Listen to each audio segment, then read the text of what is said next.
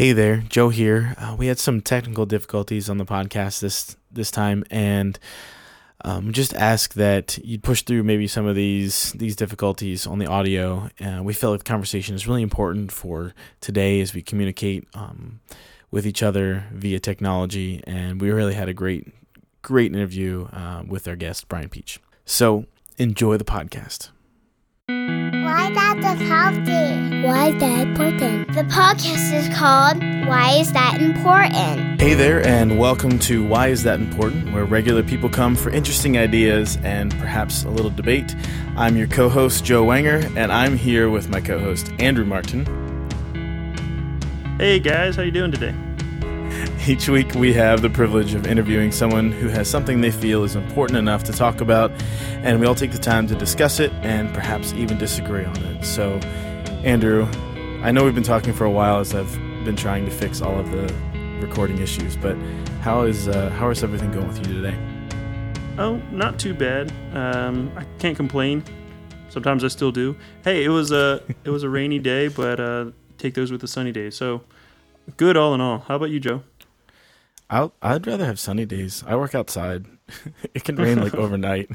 in my in Joe's perfect world, it just rains in the evening, and it's sixty degrees all the time. so, yeah. All right. Well, hey, uh, today we are uh, talking with Bryan Peach. Uh, he is a public relations I don't even know what which your specific title is. You can tell us that in a bit here, but uh, he is um, in public relations for a healthcare nonprofit. He has the um, blessed advantage, at least from my perspective, of being able to work inside because uh, he telecommutes, which my assumption means no underwear needed. I mean, that's that's that's kind of where I go with it. No pants. No, you still need underwear. No pants needed. No underwear necessary. Okay. All right. All right. no underwear ever. And uh, he's recently married. Uh, and the way that that it's funny, my wife goes, "Oh, how do you know this guy?" And I'm like, "How do I know this guy?" Like, this is a great question. I mean, we played together uh, on different bands. Played together. Our band played with his band back when we were in high school. Uh, we have a common friend, Drew Tilley. Uh, went to their youth group.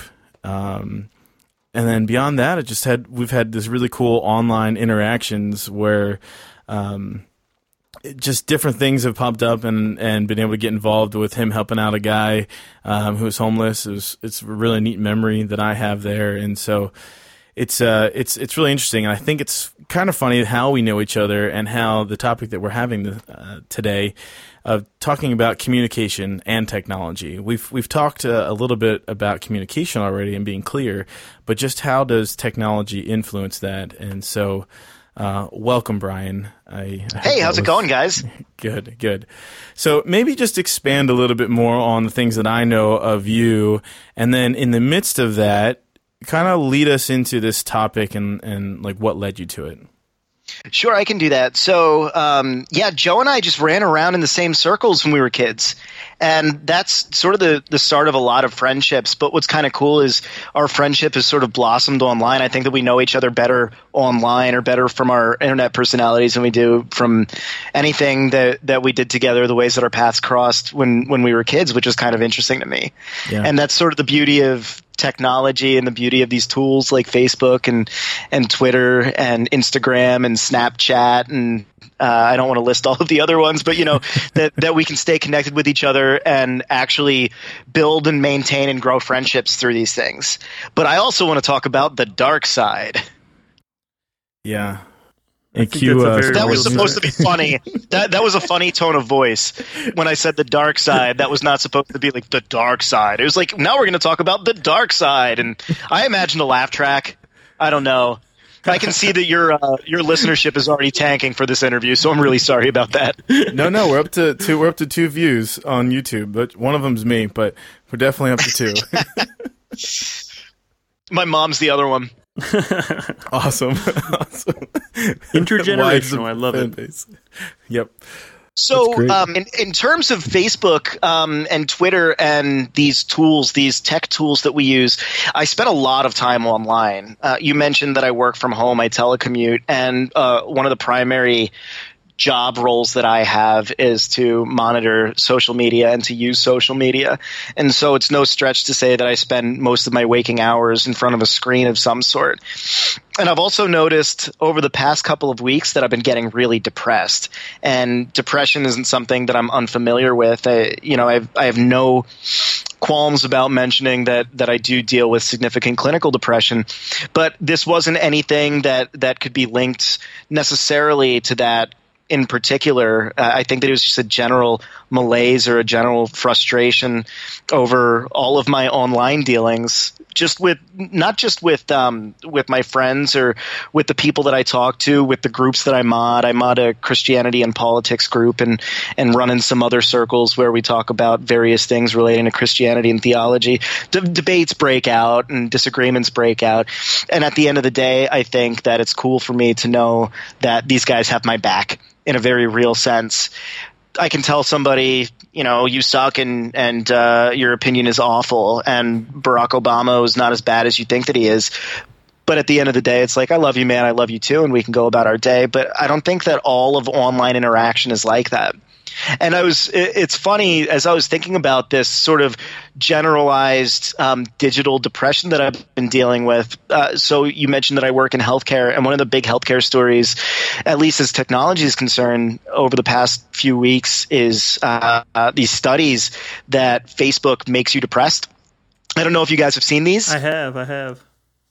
No, I have not seen this so I've got this uh, uh, this piece from CNBC up on my computer right now, and it's talking about this study from the um, American Journal of Epidemiology.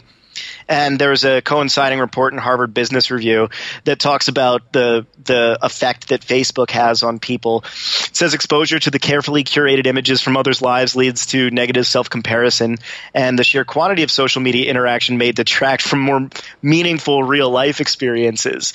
And I think that that was sort of the crux of of uh, why I sort of felt down thinking about using social media and Facebook and these tools, which are really good, which have allowed this podcast to happen and have allowed Joe and and me to maintain this really cool friendship is there's always this sort of internal comparison that's going on. Am I as good as this person? Is is my genuine life experience as good as what this person posted? And and, I that to to have a lot of questions about what our value is and our self worth is. And I just wanted to know if either of you have ever experienced that. Just this idea that when we see these things on Facebook, they're not exactly representations of people's real lives, but we still end up somehow trying to measure up to those images that that uh, and those ideas that people are presenting. Yeah, absolutely. Um, I read uh, it's probably the same study I would imagine, um, and I think it's it's very important for me at least to recognize that that's something that I can do. I was, and I got on Facebook I think in 2006, so I wasn't a hyper early adopter, but I still wasn't late to the scene, especially considering, you know, I was only 18 in 2006, so uh, it had just been opened up to high school students about the time I got to college. So all of a sudden, uh, you know, it kind of it, it kind of changed there. Um, but I, for me, I realized that when I peruse Facebook and I see friends who I respect doing really interesting things that I wish I were doing, um, it's really hard for me to be happy for them. If they told me what they were doing, um, then I think it'd be a lot easier for me to look at them and say, "Hey, that is really exciting. I'm so glad you got that fellowship. I'm so glad you got accepted to your dream school or uh, got a dream job or you know your your your wedding, your marriage is fantastic. Your kid is wonderful." You know, if I met them in person, sat down with coffee, or just passed them on the street, or saw them in the grocery store, what have you, uh, that would be something I could be genuinely excited for them about. But when I see it on Facebook and it's like, hey, here is my life, and I've got everything put together, and it's perfect with a little bow on top, a little whipped topping, and a cherry, I, I get a really false sense of who they are. At least that's how I feel. And I react to that to the point where I'm barely on Facebook at this point. I used to have a Twitter account, but I deleted it because I got nothing useful out of it. And I I, I didn't have the words, I didn't have the context uh, to to to say why, but I think this really has um, put words to the ideas that I felt uh, when I did those things, and so it's been really interesting for me to see how people have reacted to that. Um, and so I don't know what what you think, Bryan. Like going forward, is there a way to is there a way to mitigate that? Is there a way as a consumer to look at other people's curated feeds and understand that it's uh, the the side that somebody wants to show, or is it just you know emblematic or or symptomatic of the way the the system functions? Yeah, I really don't know the answer to that, and I don't know that anybody does. Uh, all I know is that it seems to have. For example, today I, I posted on Twitter uh, something about cream cheese. I said I said that cream cheese is disgusting, and if it was called creamed cheese, you know, like creamed corn, creamed cheese, I guarantee that nobody would eat it. And people actually like they they had a, a a gut reaction to this. Like two people told me stop. That was the only word they said was stop. Uh, and and it's like I, I don't know like maybe cream cheese is like one of their parents or something I don't know but it, it's funny the way that the the internet the echo chamber of the internet and I don't want to misuse that term but it seems to amplify our feelings and emotions to the point that our interactions if not being less genuine than they would be uh, in person they're they're at least twisted by this idea that when we have a screen in front of us, we're protected from that point of genuine interaction that comes from things like tone of voice, that comes from things like body language that we're completely missing when we're interacting this way.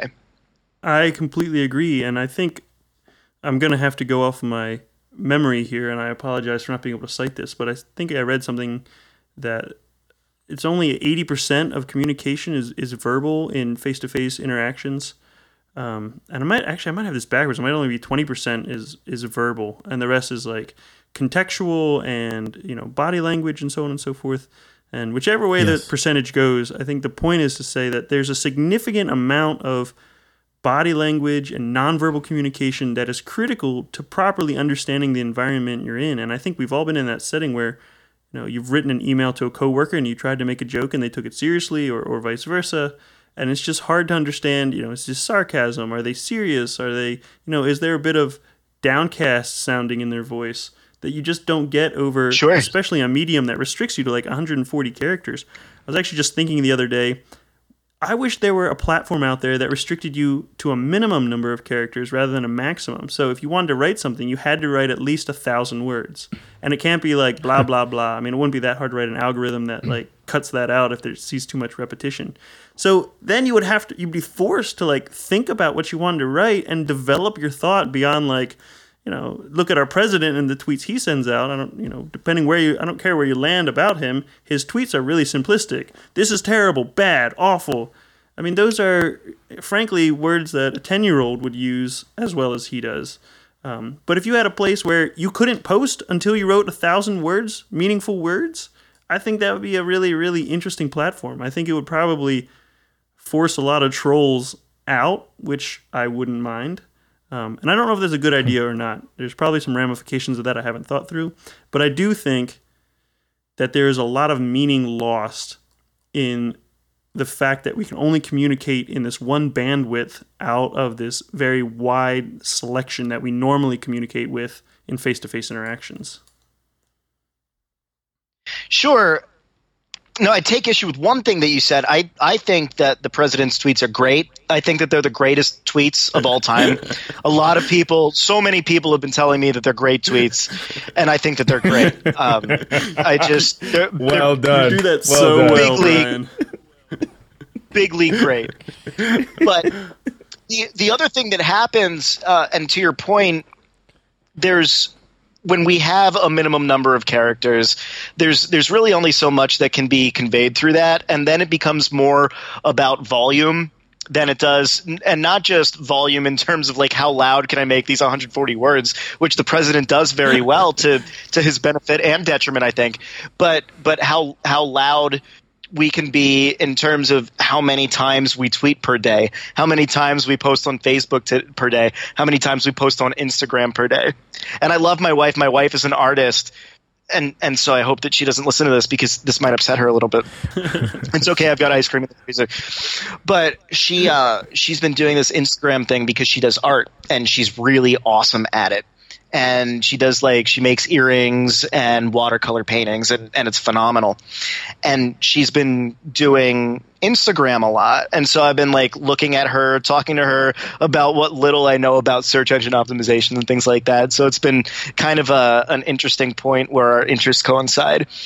But I was thinking as she was posting on Instagram that the way that she holds her phone and the way that she's invested in it when she's Instagramming, I think that's a correct verb, is the same thing that I do when I'm Facebooking. And I have to be so careful not to uh, think about and translate my real life experiences through this through this uh, filter lens of Facebook, where everything that I do and everything that I think, I'm trying to think of ways to make it Facebook witty, right, or ways to make it sound good on Twitter, because that's that's a pretty real concern. I remember it's almost like when Pokemon Go first came out, and all I was concerned about because apparently I'm eight years old.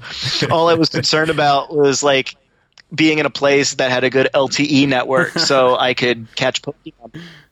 And it was it was fun for a time, but what was interesting about it was the amount of time that I spent, for example, driving down to Florida, looking at my phone instead of looking at the window out out the window at things that are actually interesting and actually real life and and that actually have meaning.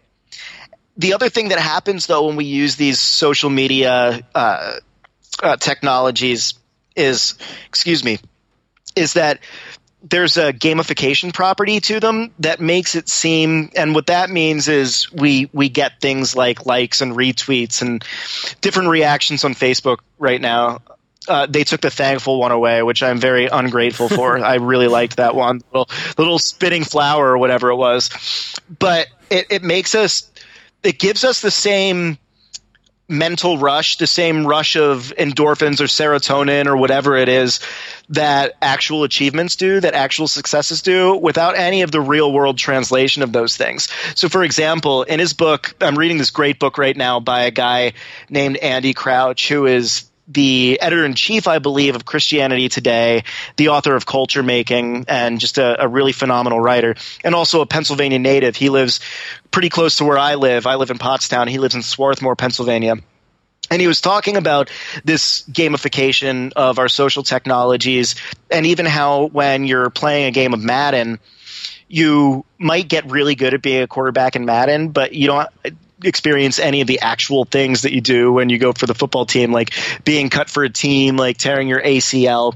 what's interesting about it is if you're a quarterback already, like if Tom Brady picked up Madden, he might be able to understand the the passing routes and, and the details and finer points of the game better than I might as uh, just a novice football watcher. So what happens is his real life skill might translate into a, a slight advantage if he's playing the video game, but if I get really good at the video game, there's absolutely no real world translation for those skills if I'm playing a pickup football game with my friends.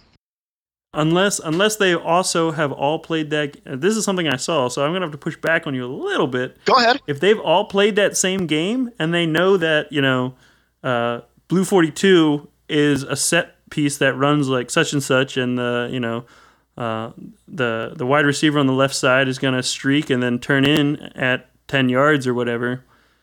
That that so that right there is something that when I played some pickup games and everybody else had played Madden and I hadn't, and they'd start dropping these terms, and I'm like, I don't know what that means. My job is. I'm just gonna stand here and I'm gonna run out five yards, turn around, look at the quarterback, and say I'm open if I'm open. And everybody was like, why didn't you run your part? I'm like, I don't know what it was. I'm like, come on, man. It's such and such a play. Everybody knows it. But I didn't because I didn't play the game. So I hear exactly what you're saying, and I think you're absolutely right. Um, but there, there, there was. I guess it wasn't so much that I was out of touch with how to play football as I was out of touch with the cultural significance surrounding that game at that point in time. So it's just like all your friends read a book that you didn't read or see a movie you didn't see or so on and so forth. Um, so there was a there was a sense of, of loss in the in the fact that I couldn't communicate in an intelligent way with them because they had done something I didn't. But other than and that, there's probably a sense of loss in that you lost the game, right? in the I, in the real world. I would always play with soccer players, and I'm much more built like a football player, so we would usually win because I could run them over. Right, right. See, when is you can really steamroll satisfying. somebody, you, you really don't know need to know anything. So Yeah, I, I see what you're saying. What what I would suggest though is what your knowledge was wasn't of football, but was of a shared experience in a shared digital space, right? So you all had knowledge of the video game version of Madden, not necessarily the real world version of Madden. And if somehow you did a uh, what is it, Freaky Friday, where they swap bodies, and you swap bodies with Marshawn Lynch, that you wouldn't know left from right when somebody calls out a play because it probably wouldn't be the perfect Mad- Madden analog, right? Yeah, yeah, that's valid. That's very valid. So essentially, what I'm saying here, and you guys can chime in on this obviously or correct me if I'm wrong, but what we gain oftentimes from these social tools, and I'm not saying that they're bad, I use them all the time, but what we do gain is we gain one, this head rush that comes from a digital risk reward proposition rather than a real world one and a real world head rush of this feeling like we're not measuring up or not comparing, not keeping up with the Joneses, so to speak, right? When we are faced with the prospect of not being able to be the equivalent of what somebody else portrays themselves as in the digital sphere. I saw this really great image a while back. It was uh, I found it on Reddit or something. Like I said, I'm on the internet all the time. I really need to just unplug all of my technology, which is actually, to be honest, something that I've been thinking about. Is after my workday is over, like going unplugged. But that's a conversation for another time. At any rate, this this image had it was a, a girl sitting maybe five feet away from her computer screen, and the glow of the computer screen kind of made like a, a cone of light a little bit to her left and a little bit to her right and everything in that cone of light was like perfect you know teddy bears right behind her and pictures of her friends and stuff like that and everything outside was like a junk pile like on that TV show Hoarders that I've never seen, but I imagine that's what it's like. so, uh, you know, the these these images and these these even these ideas that we post on social media are are so carefully curated and they're so they're so our version of ourselves, not necessarily what other people's version of ourselves might be. And this really freaked me out a couple of weeks ago. I've I've been uh, having insomnia ever since uh, this is also another topic, but I, I quit drinking a few months ago just for personal reasons, and ever since then, my sleep schedule's just been a mess. So I was laying up at night, like really worried about this book by or a treatise, I guess, called uh, Simulacra and Simulation by Jean Baudrillard, where he talks about like uh, sort of the the semiotic symbols and signs idea of society being replaced with symbols and signs and that and I'm reading the Wikipedia page now because it's way smarter than I am that the human experience is of a simulation of reality not reality itself and then I was thinking, this book is written in 1981.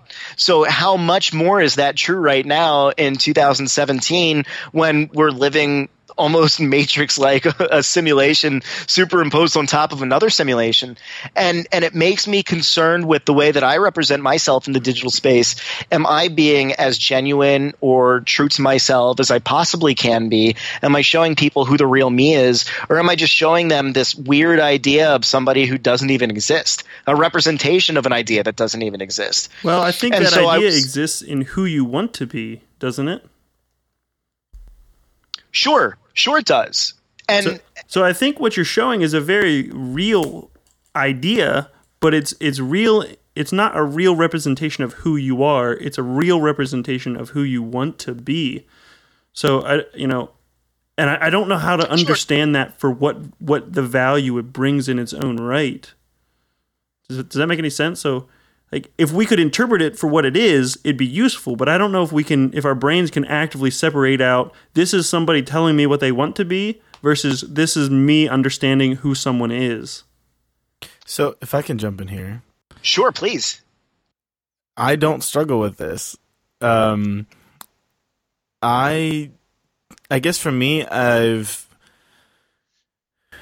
I I just I don't care whether it's real or it's not real. Like I just look at it for what it is, and it's either interesting or it's not. And if I ever meet somebody that, that they are opposite of what um, they've appeared to be on Facebook, I'll I'll now have known. But for me, it it to me it doesn't matter. I guess for for as far as like my intake and and and when I'm on it, and and I. I don't generally struggle with um, a lot of things um, like you're talking about, um, like kind of like the depression and, and, and, and that kind of um, thing. And so like Facebook isn't one of those things that I go to and place any worth on, I guess.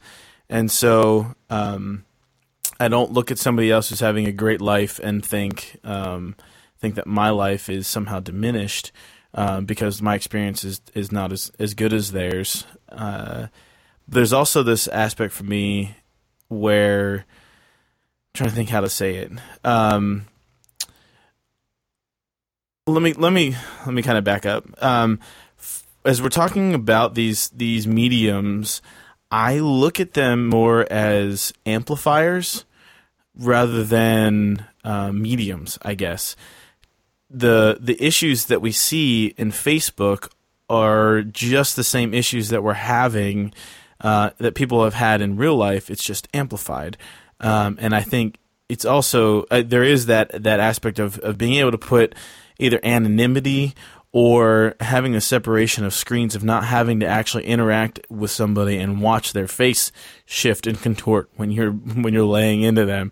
Um, has definitely caused caused issues. But for me, the the stuff that I see people put out there is stuff that's already inside them and what's going on. And so somebody who is already feeling self conscious, um, they're gonna take the time to try and make everything look grand and amazing for what people can see because they're not actually interacting with with these people versus people who don't care are just putting out whatever and they don't care if their stuff is imperfect or um, is going to be received well. It's just it's just there.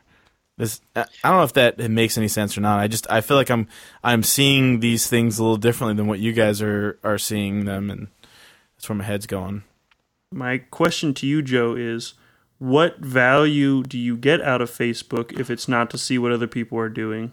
Um, and two, do you believe that there is a benefit when you, when you interact with somebody directly? You can tell if they're fronting. You can tell if they're saying, "Yeah, my life is great," and there's giant bags under their eyes and bruises on their knuckles from where they punched the wall the night before. They can't hide. It's much more difficult to hide the evidence of their lies. Whereas on Facebook, you can easily, you know, I had a terrible today day today, so I'm gonna make myself a delicious looking dinner, or I don't even know if this happens. I'm I'm gonna um, project here a little bit, or I'm gonna yank a, a picture of some amazing food off of face off of the internet somewhere. Maybe it'll be somebody else's Facebook page. Pretend it's my own and say, mm, "Having some delicious mousse for dessert tonight, yum," or something like that. Like, how do you know that you're not being played by someone who wants to create a representation of themselves? Okay. Um, first que- the first question was what value? Um, just to see what, what people are generally up to, uh, or I'm usually using Facebook to pass time um, if I'm standing in a line or um, things like that. I'm I'm generally uh, approaching it more from a curious aspect. Do you I think guess. it's an accurate representation of what people are up to? I don't care. Okay. That's that's to me. uh, That's for me. If if somebody feels the need to lie to me, um, whether it's in person or on Facebook, that's on them. And that's God will take care of them. Well, no, not exactly that, but it's just it's more like it's it. That's something that they have to deal with, and I would love if they'd let me in and have conversation. Um, but I don't feel as though it's something that I have to worry about whether it's true or not. I can just accept it for what it is. It, you know, that's a that's a lovely picture of a piece of moose. Like I don't I don't care that you're eating moose. I prefer hamburger, but um, you know, uh, but you, do, do you know what I mean? Like I it it's it's not something. it's just not something that I feel like I need to place any brain power towards to try and decide whether it's it's good or bad. Um, regardless, I, I guess I'm more in it for any conversation that can come that can come from it or or interaction. Um, but I don't need to I don't need to know if it's truthful or not. Sure. So let me um, let me ask this because I, I do a lot of content creation and I spend a lot of time on the internet. I don't think that I've said that enough during this interview. I just spent the most I spend the most time on the internet out of anybody. I'm great at spending time on the internet. I big league spend time on the internet. So we all you're talking about Facebook specifically. You're talking about a media form that whatever for whatever reason hasn't particularly struck a chord with you, right? Mm-hmm. Yet you have this really great podcast that you've invited me to be on, and and I would posit that you wouldn't have created a podcast for the sole purpose of just communicating with people because you can do that when you're in line at Walmart. If it's a good conversation that you're looking for, you can have those anywhere and you can have them with anybody. And you can do it for a lot less time and for a lot less money and effort than what you're putting into a podcast. Mm-hmm. So, what you're not getting out of Facebook, wouldn't you say that there are other communicative technologies that you're getting the same rush that other people do when they use Facebook or when they use Twitter? Yeah, yeah, that's that's probably true. Um, I mean, even yeah, that is definitely true. Even with this, we finally figured out how to track whether people are actually downloading the podcast or not. And I'm like, oh, hey, look at that! Somebody from Japan just listened. I have no idea who that is. Sure. So, so what I mean is, you you do care about that, yeah, and you and it's and it's a very intrinsic thing. but I don't care if it's I don't care if it's real. Like I don't. Th- I guess that's more what I'm talking about. Like I I understand the w- the the caring about it, but I don't. For me, I don't need to. I don't feel like I need to care whether somebody else's thing is real, and that's one of the reasons why with this podcast we do pretty much completely unedited, um, unless we're having weird technological issues like we're having uh, today. Uh, Sure. But I want it to be. I, I want to imagine. I would like to imagine it as we're just sitting around our kitchen table. We just finished dinner, and we're just having this conversation because one of us is like, "Hey, you know, communication." And technology is super important. And I read this article that you know talked about how Facebook is making us depressed, and then we have a conversation about it. And by the way, it's a great concept, and I didn't say this at the uh, outset of the program. One of the things that I did on my blog is I did this, and I still do it from time to time. It's a series of pieces called Bryan Interviews People He Knows. Because what I found was that when I read an interview in a magazine, say it's an interview with, I don't know, John Mayer just popped into my head. I don't even like John Mayer. I think that he looks like a Muppet. But anyway, John Mayer. so I was reading this this interview with the Muppet John Mayer, and he uh, as I was reading the interview, I was like, these are interesting questions that the interviewer is asking. I would prefer to read the answers from almost anybody else, right? And and it, it got me thinking, what if I just interviewed my friends who I think are cool about things that I think are cool about them, and then we'll just go from there. And I got some. I, I interviewed a friend of mine who's a comedian in L.A. I interviewed a friend who grew up in the church and had uh, a very scary series of stalking incidents that led her entire family to like move, and uh, it was a big mess.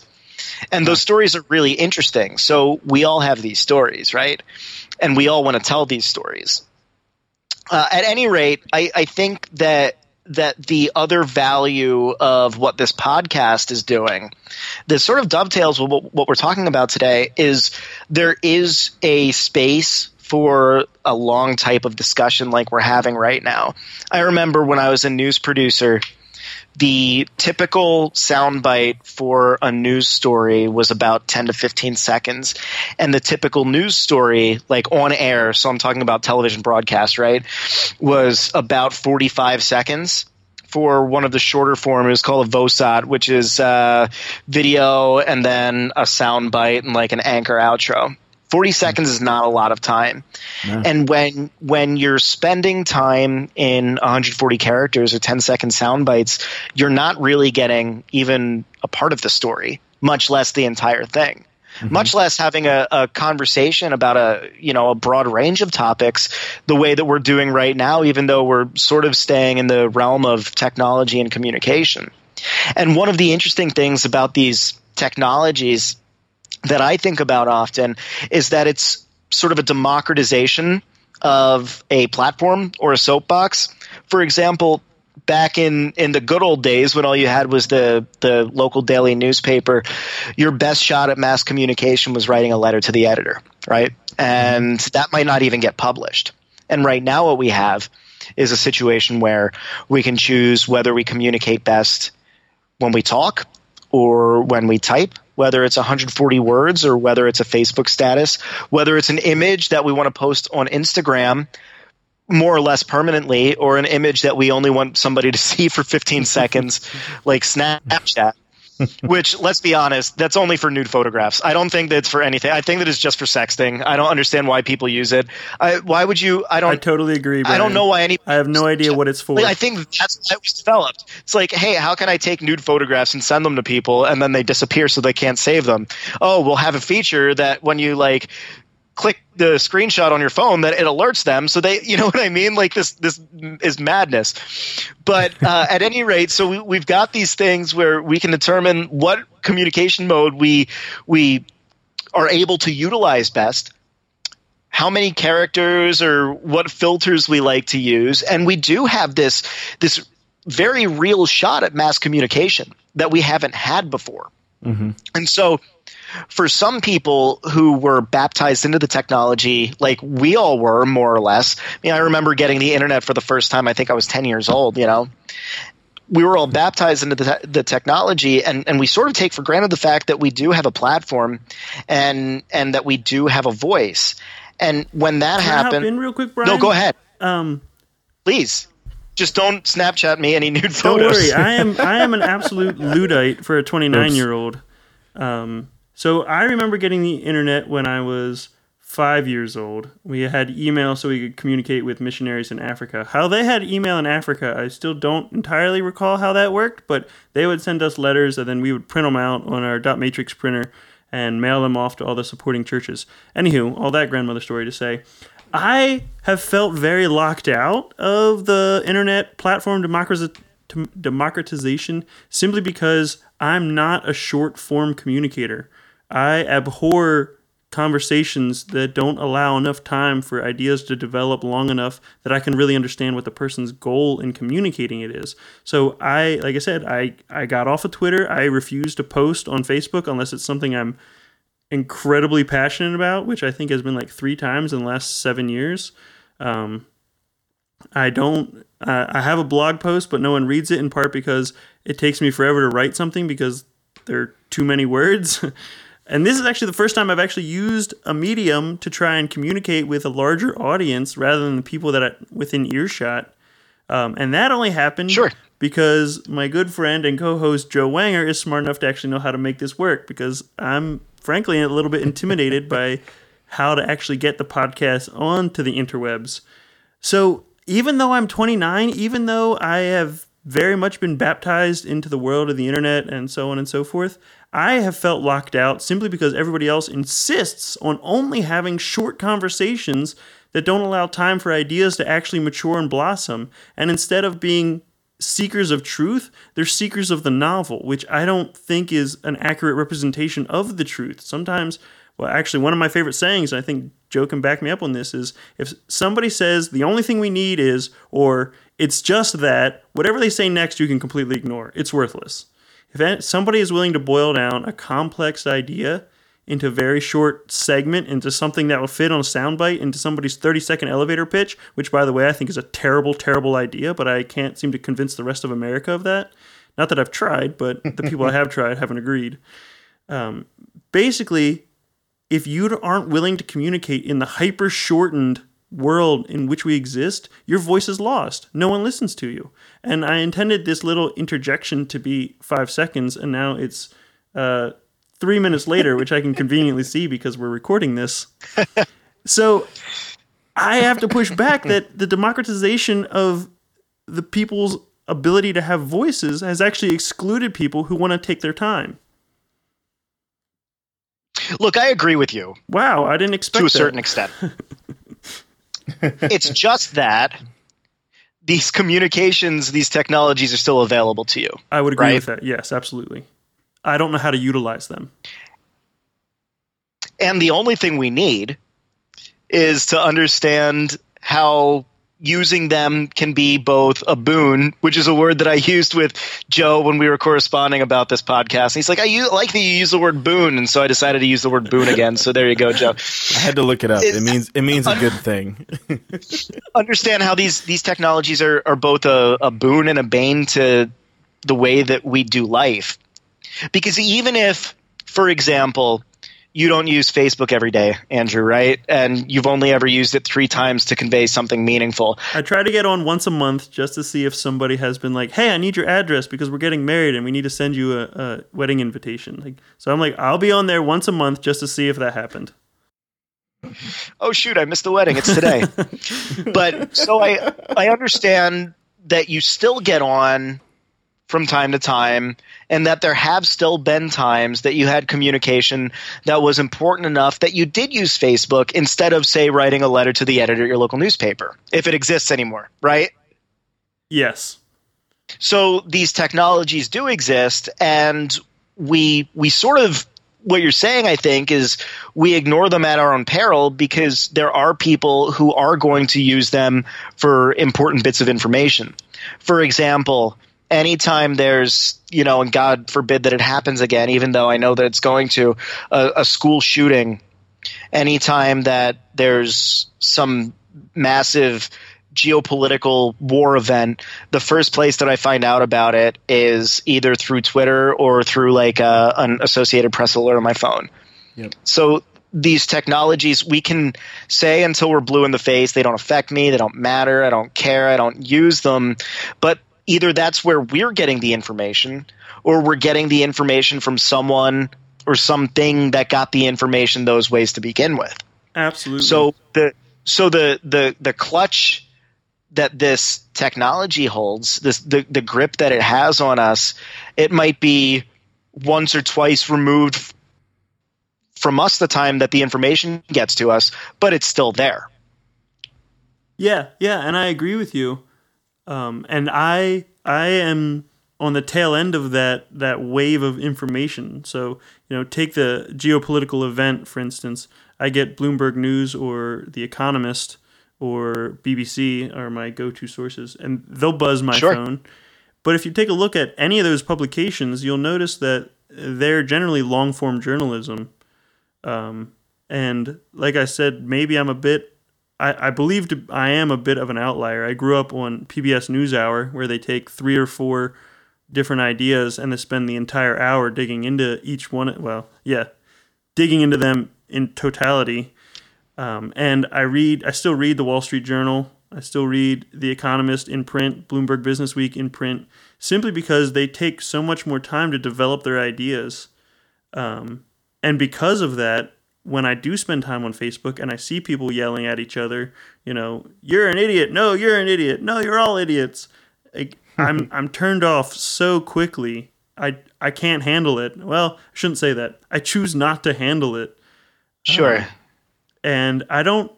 I haven't figured out where that places me, if that makes sense, because I, I, I don't I don't know how to use the medium to communicate the ideas I want to communicate, and I don't get ideas that I would want to repeat from the medium or the media because there's multiple media, yeah, multiple media from which I abstain simply because it feels uh, like a very cumbersome tool in my hand, uh, and so that's I, I I feel like you're absolutely right in saying that it's critical because people use this.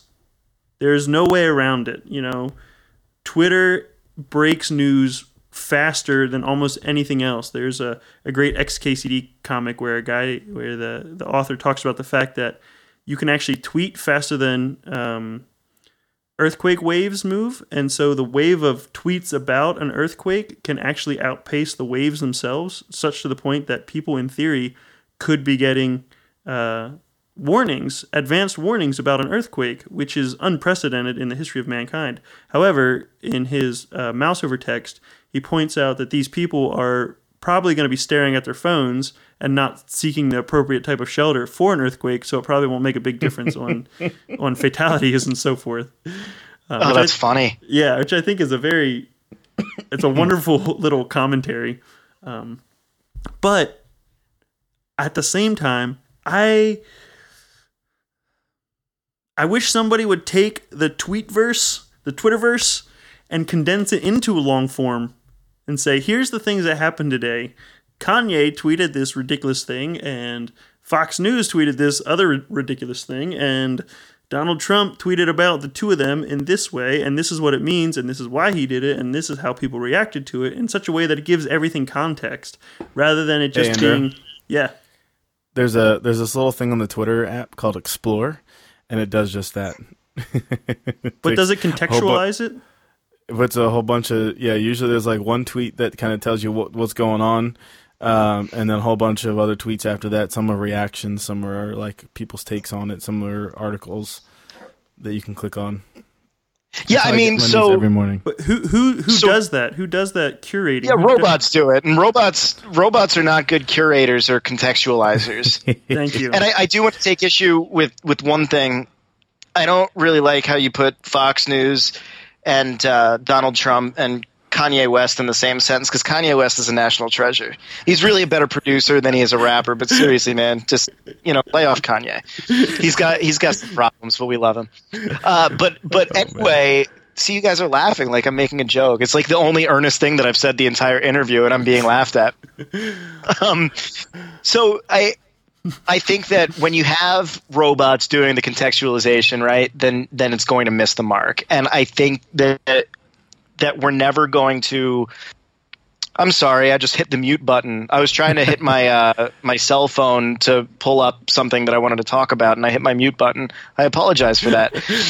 So let me go back and restart the sentence. I think that when when we have robots contextualizing things for us, that it's it's never going to be at the point where it's contextualized enough that it's going to be as good as a human giving us the information.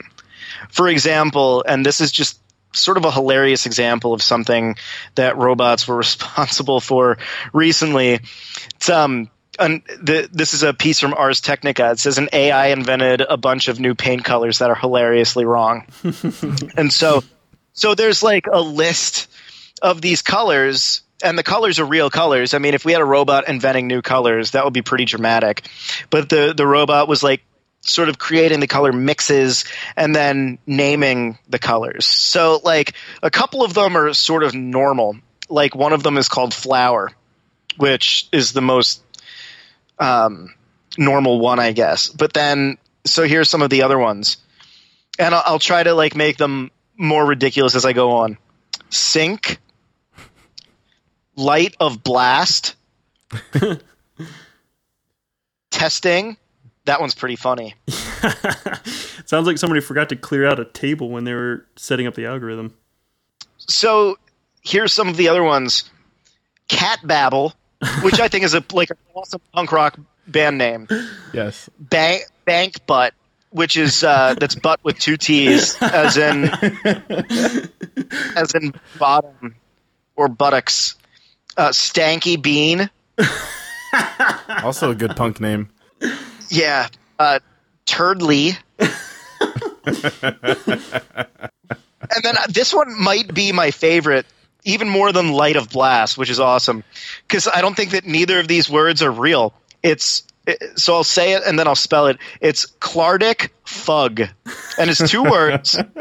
In case you're asked this at a spelling bee, I think I think that the root is Latin, and and I can't give you the definition other than that it's like sort of a beige green color. So Clardic Fug.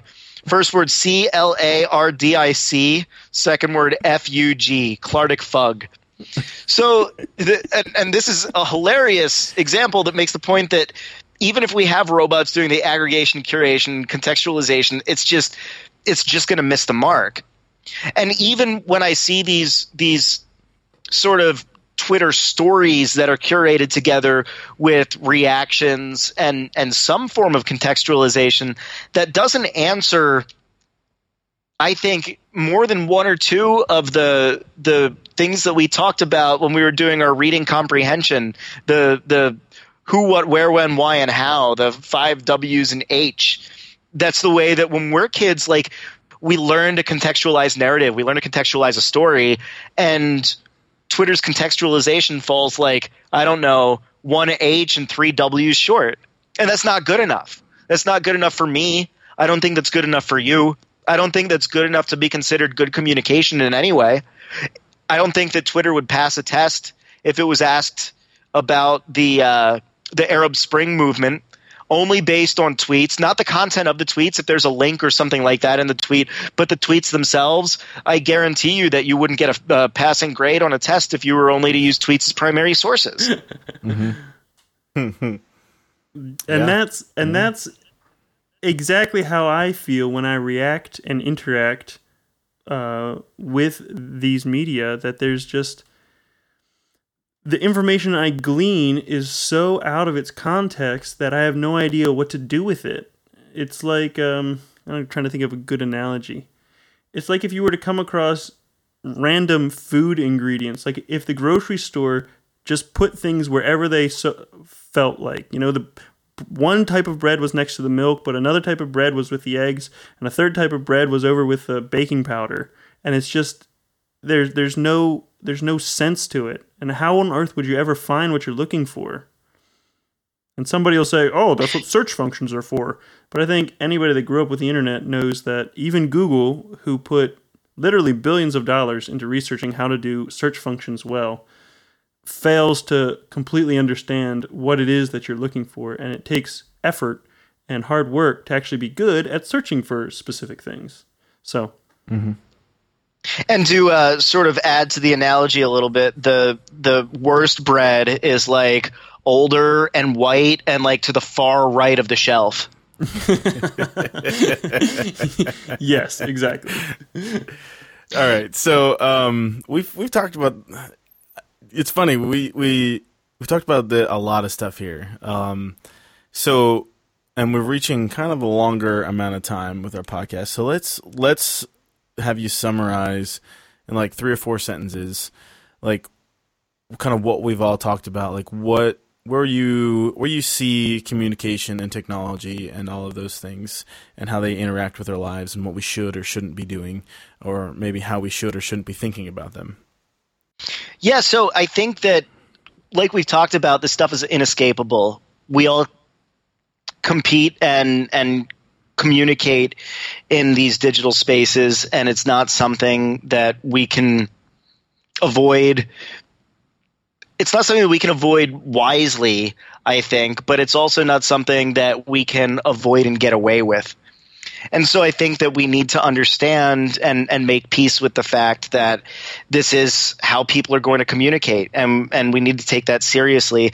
And even uh, a Facebook post that you know of a like Joe was talking about the the image of a a nice what did he say piece of creme brulee piece of moose, moose yeah. right? That's piece of moose. I don't think that it's called a piece of moose. I, like that does does not seem like the appropriate culinary term. But anyway, a piece of moose, which I assume is the USSE moose, not like you know the the gamey kind that you cut off the side of a moose.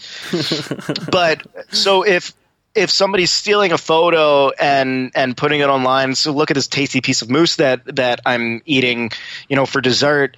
That I think that that's a problem. It's a problem not that the that we're being lied to, being fleeced in some way, but it's a problem that we feel the need to overrepresent or misrepresent ourselves in digital spaces, maybe even more easily than we would be able to in a face-to-face interaction. I think yeah. I think that that comes from a place of longing, a place of wanting to belong, a place of uh, a need for for some sort of approval and and there's a real vulnerability there and so we can joke about it and we can laugh about it or we can say hey there's there's a better way that we can do this. And and one of the things that I've been a, a, big proponent of to sort of wrap it all up is is just this idea of grace. We need to give grace to ourselves and we need to give grace to others. And we're not able to give grace to others if we can't give it to ourselves. It's it's like putting on uh, an air mask. Hopefully, it never happens. But you know, when the the plane cabin depressurizes and the air masks drop, they always say to put yours on before putting on a child's because you need to be able to help yourself before you can help them. So, really, I think that uh, extending grace to yourself, understanding that we're vulnerable, and that communication is actually a, one of the most vulnerable things that we can do with each other that that's a reality and that we we do open ourselves to a certain amount of vulnerability online. And whether it's pats on the back or likes or retweets or or listens on a podcast that we're looking for that that is a very human need. And to allow ourselves the sort of desire to to have that validation and to also recognize it in others and to make sure and this is like the 10 cent version just treat people well online. We've heard the you know horror stories of people being bullied and uh, end up in you know they they end up indulging in self harm or worse and i don't think that anybody wants that to happen and it's so easy when you're in front of a computer screen to to say this post is stupid and and to not reflect on the actual person who's saying that thing so i think that that that would about summarize it for me Yeah, that's great. That's really good. So, um, if people want to find you and uh, what you're talking about online, um, where you, where you post all your, your pieces of moose, uh, where can they find you at?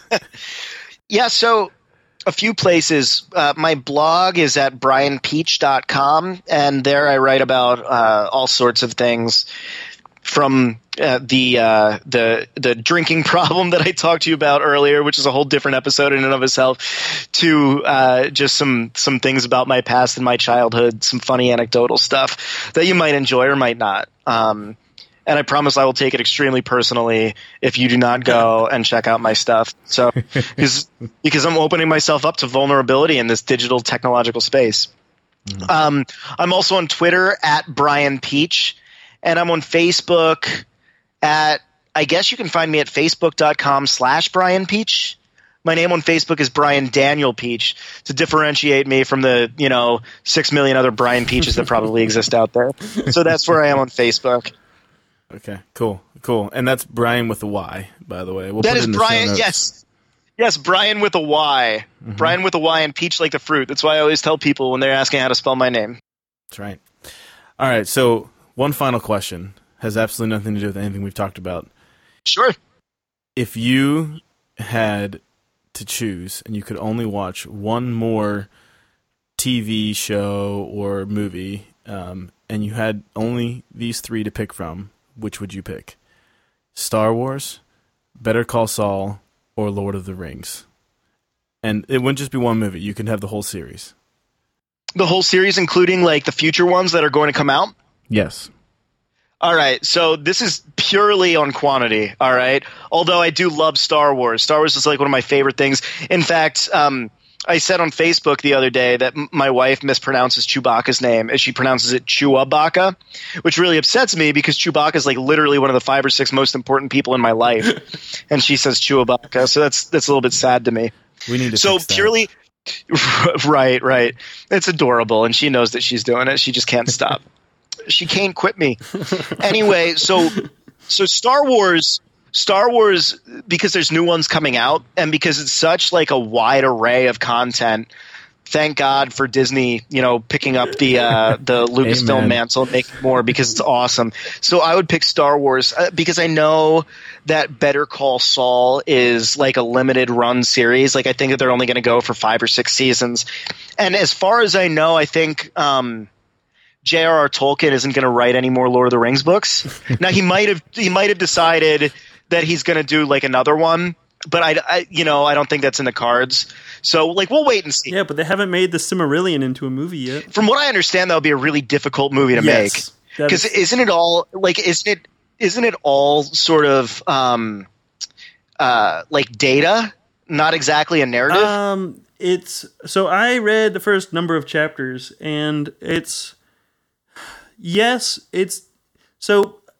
Imagine the Book of Re- Revelation Uh, if you're familiar with the Bible, where it's like vignettes.